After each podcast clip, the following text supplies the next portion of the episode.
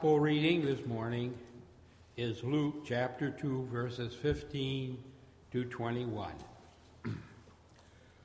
When the angels had left them and gone into heaven, the shepherds said to one another, Let us go now to Bethlehem and see this thing that has taken place, which the Lord has made known to us. So they went with haste and found Mary and Joseph and the child lying in the manger. When they saw this, they made known what has been told to them about this child. And all who heard it were amazed at what the shepherds told them. But Mary treasured all these words and pondered them in her heart. The shepherds returned, glorifying and praising God for all they had seen and heard, as it has been told to them. After eight days had passed, it was time to circumcise the child, and he was called Jesus, the name given by the angel before he was conceived in the womb. This is the word of the Lord.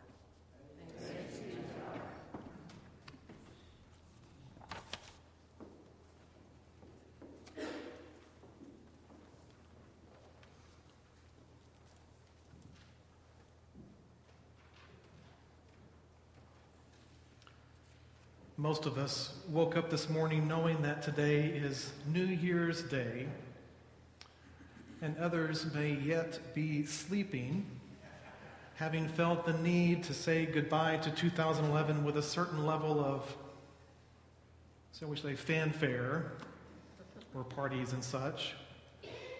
And you may have already put your tree away or taken it out to the curb for the city to pick away, to take away for you. But it's still the Christmas season, and we have a birth to celebrate. This is the eighth day of Christmas.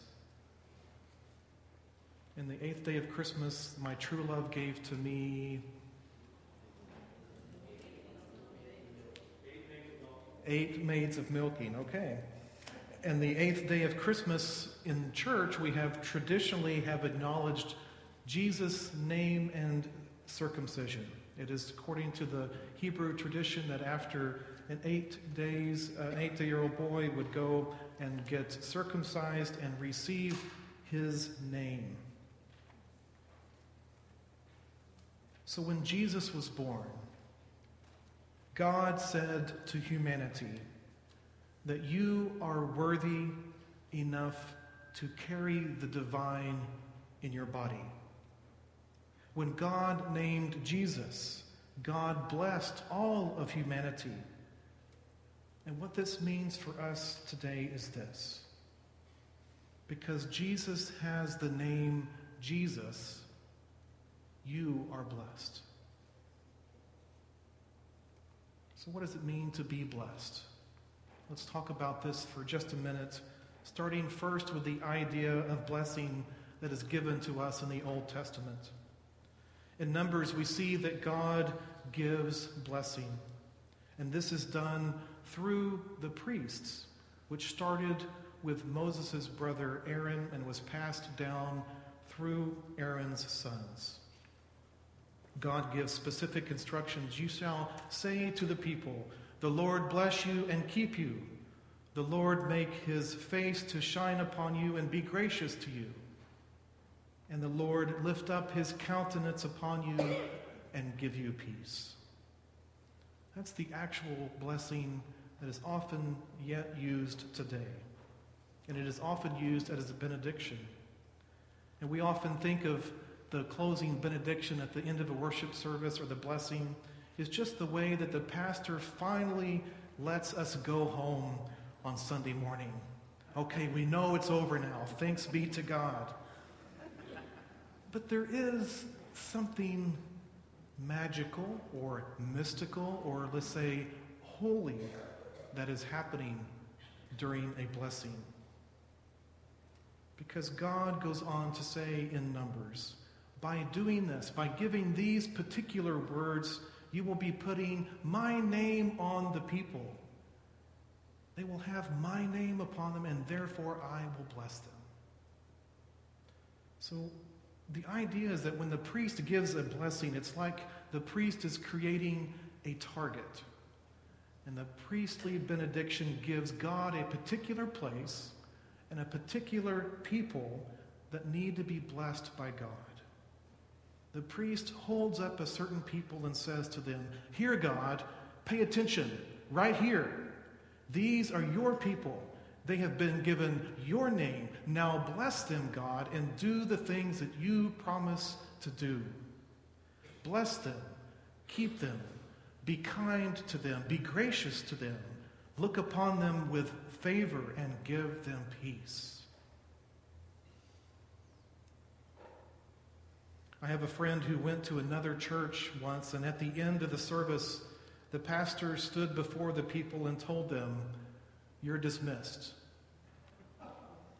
My friend told me, Please don't ever dismiss us. Please don't. And at the end of the, of, of, the spectrum, I have another friend who understands the power of blessing.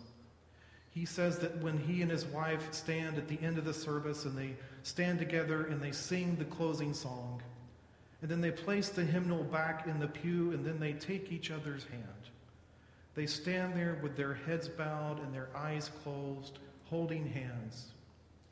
And he said, We know that moment is a moment where we are seeking God's blessing. No matter what happens to us this coming week, he says, for that moment we have everything we need. For no matter what happens, we know that we're going to be okay. You see, blessing is not a casual activity. When you bless someone with words of grace and love, you have, in essence, placed the Lord's name upon them and asked God's favor, God's kindness, God's peace, God's grace to be with them. And once a blessing is given, it cannot be taken away. It's like the toothpaste can't get back in, and you don't want it to be. So let's be careful to understand something else about blessing. God's blessing does not mean that everything is going to turn out okay. What it means is, is that no matter how things turn out, you will be okay. And that's why the name of Jesus is so important. Jesus' name is from the Hebrew word Yeshua, which is also known as Joshua and that translates salvation.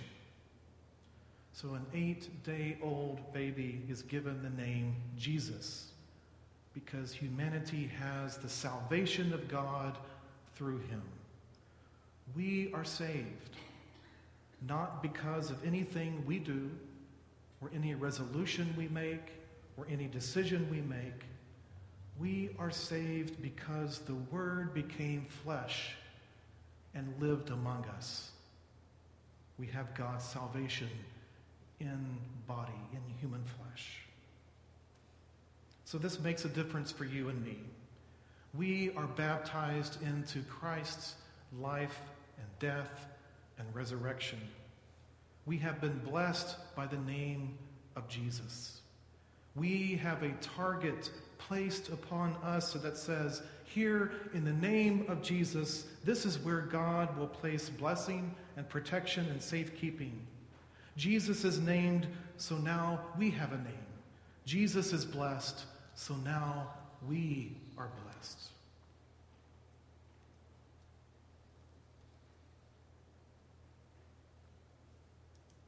You may be looking for something new or different for 2012. But the mystery of the incarnation God with us is far too substantial to be dependent upon us, to be dependent on our passing fancies or our needs or wants and desires, or the calendar of a particular year.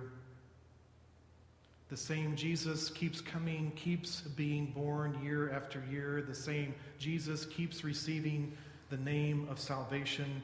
And year after year, year, it is not just the same old story, but instead, year after year, the blessing of God keeps growing and multiplying with exponential growth. And each year of the world is more and more blessed by the presence of Jesus. And each year we have more wisdom and insight and understanding that we too are blessed.